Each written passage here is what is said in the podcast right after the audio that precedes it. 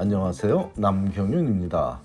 미국에서 의대 보내기 오늘은 그 701번째 시간으로 적극적인 학생과 적극적이지 않은 학생이 의대 입시 결과에 큰 차이가 있는지 알아보겠습니다.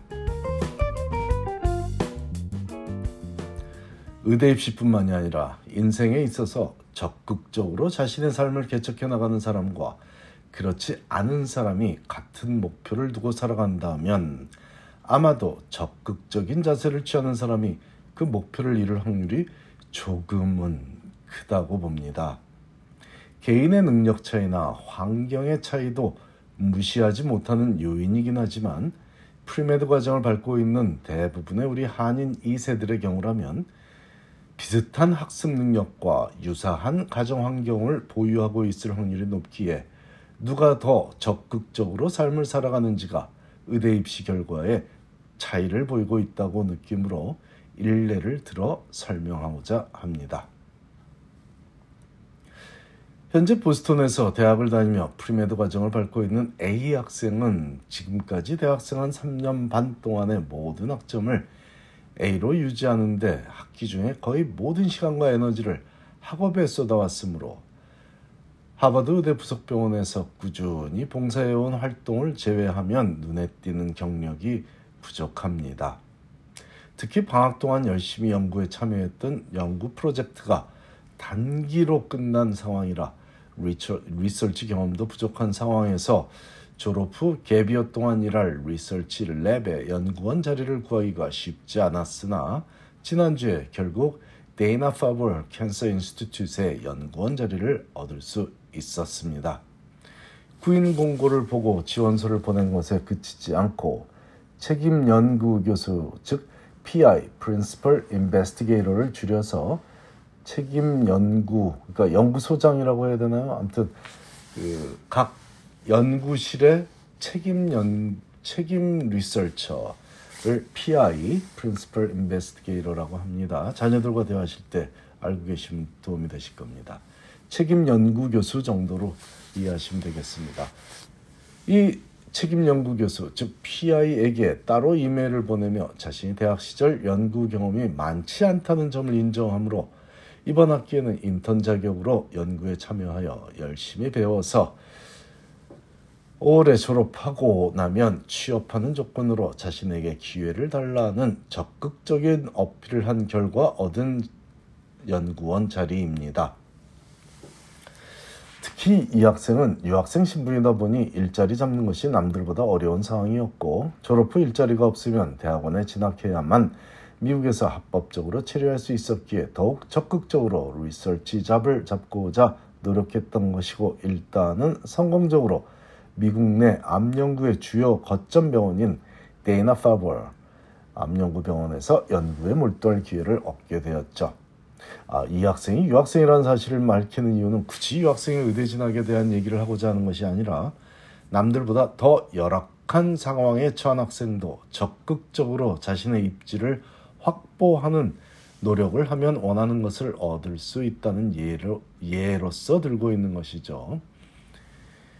제 칼럼 667편에서 리서치 일자리를 확보하는 방법을 소개하면서도 다른 학생의 성공 사례를 성공, 소개했는데 그 학생도 4년간 관심 있던 분야의 랩에 지원했으나 인터뷰조차 초대받지 못했, 못했고 그 연구실의 PI 아까도 말씀드렸죠. Principal Investigator 책임 연구 교수에게 따로 자신의 지원서를 다시 한번 확인해 달라고 부탁을 했더니 그 교수가 그 PI가 이 학생의 용기, 끈기 그리고 열정을 근거로 고용했다는 성공 사례였으니 적극적인 젊은이를 대할 때 느끼는 감동은 세상을 조금 더 많이 살아온 결정권자의 입장에서 긍정적인 요인으로 작용할, 작용한다는 것을 알리고 있습니다.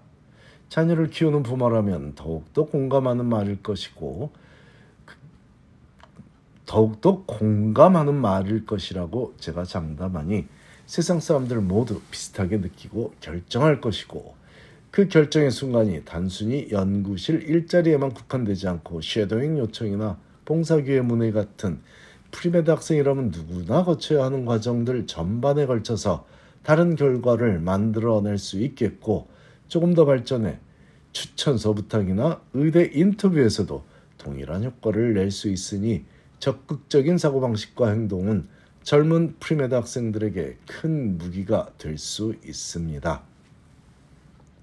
이와 달리 모든 것을 다 가진 듯 보이는 B 학생은 그리 적극적이지 않은 방식으로 세상을 살아가고 있어서 그 학생의 경우도 소개하고자 합니다. 고교 시절 내내 뛰어난 성적을 유지해서 고등학교를 수석 졸업하고서 진학한 최고 명문대학에서 만점을 받고 졸업했으며 MCAT도 만점을 받았으나 부모가 기대하던 의대에는 진학하지는 못한 학생이라 그 부모 형제는 매우 안타까워했지만 이 학생은 그리 안타까워하지 않았습니다. 본인이 재학 중인 학교도 아이비리그 의대이고 그곳에서 좋은 친구들 만나서 그리 힘들지 않게 의대 공부하며 자신의 평소 관심 분야인 비디오 촬영에도 많은 시간을 보낼 수 있어 대단히 행복하다고 제게 말하고 있습니다. 레지던시 매칭에 대해서도 자신의 조건으로 어렵지 않게 매칭될 수 있는 병원에 경쟁이 치열하지 않은 전공 분야에 지원할 예정이라 스트레스가 전혀 없다고 합니다. 이 학생의 멘토로 오랫동안 오랫동안 지켜본 제 의견도 이 학생과 그리 다르지 않습니다. 자신이 원하는 삶의 방향을 정확히 잡고 나아가는 한 젊은이를 성과 위주로 더 좋은 의대와 더 유명한 병원에 치열한 전공과에 들어가게 하는 것만이 좋은 영향을 주는 멘토 역할이라고 생각하지 않기 때문입니다. 너무 헝그리 정신만 강조하며 모두가 매사에 적극적이어야만 성공적인 삶을 산다고 보지 않기 때문에 B 학생처럼 자신의 능력 안에서 여유 있는 삶을 살아가는 자세도 인정하고 있는 것이죠. 적극적이지 않다는 것이 실패하는 삶을 산다는 것과 같은 의미는 아니지만 선행되어야 할 점은 자신의 능력을 정확히 파악하고 있어야 하며 어떤 삶을 살고자 하는지도 스스로 정해 놓은 상태여야 됩니다. 이 조건은 적극적으로 모든 일에 임하는 학생에도 적용되므로 어떤 삶의 방식이 더 좋고 덜 좋고 하는 문제가 아니라 선택의 문제이며 자신을 알아야 자신이 원하는 삶을 살 수 있다는 것이죠. 하지만 조금 부족한 부분은 적극적인 열정으로 메꿀 수 있으니 이 점은 간과하지 말기 바랍니다. 감사합니다.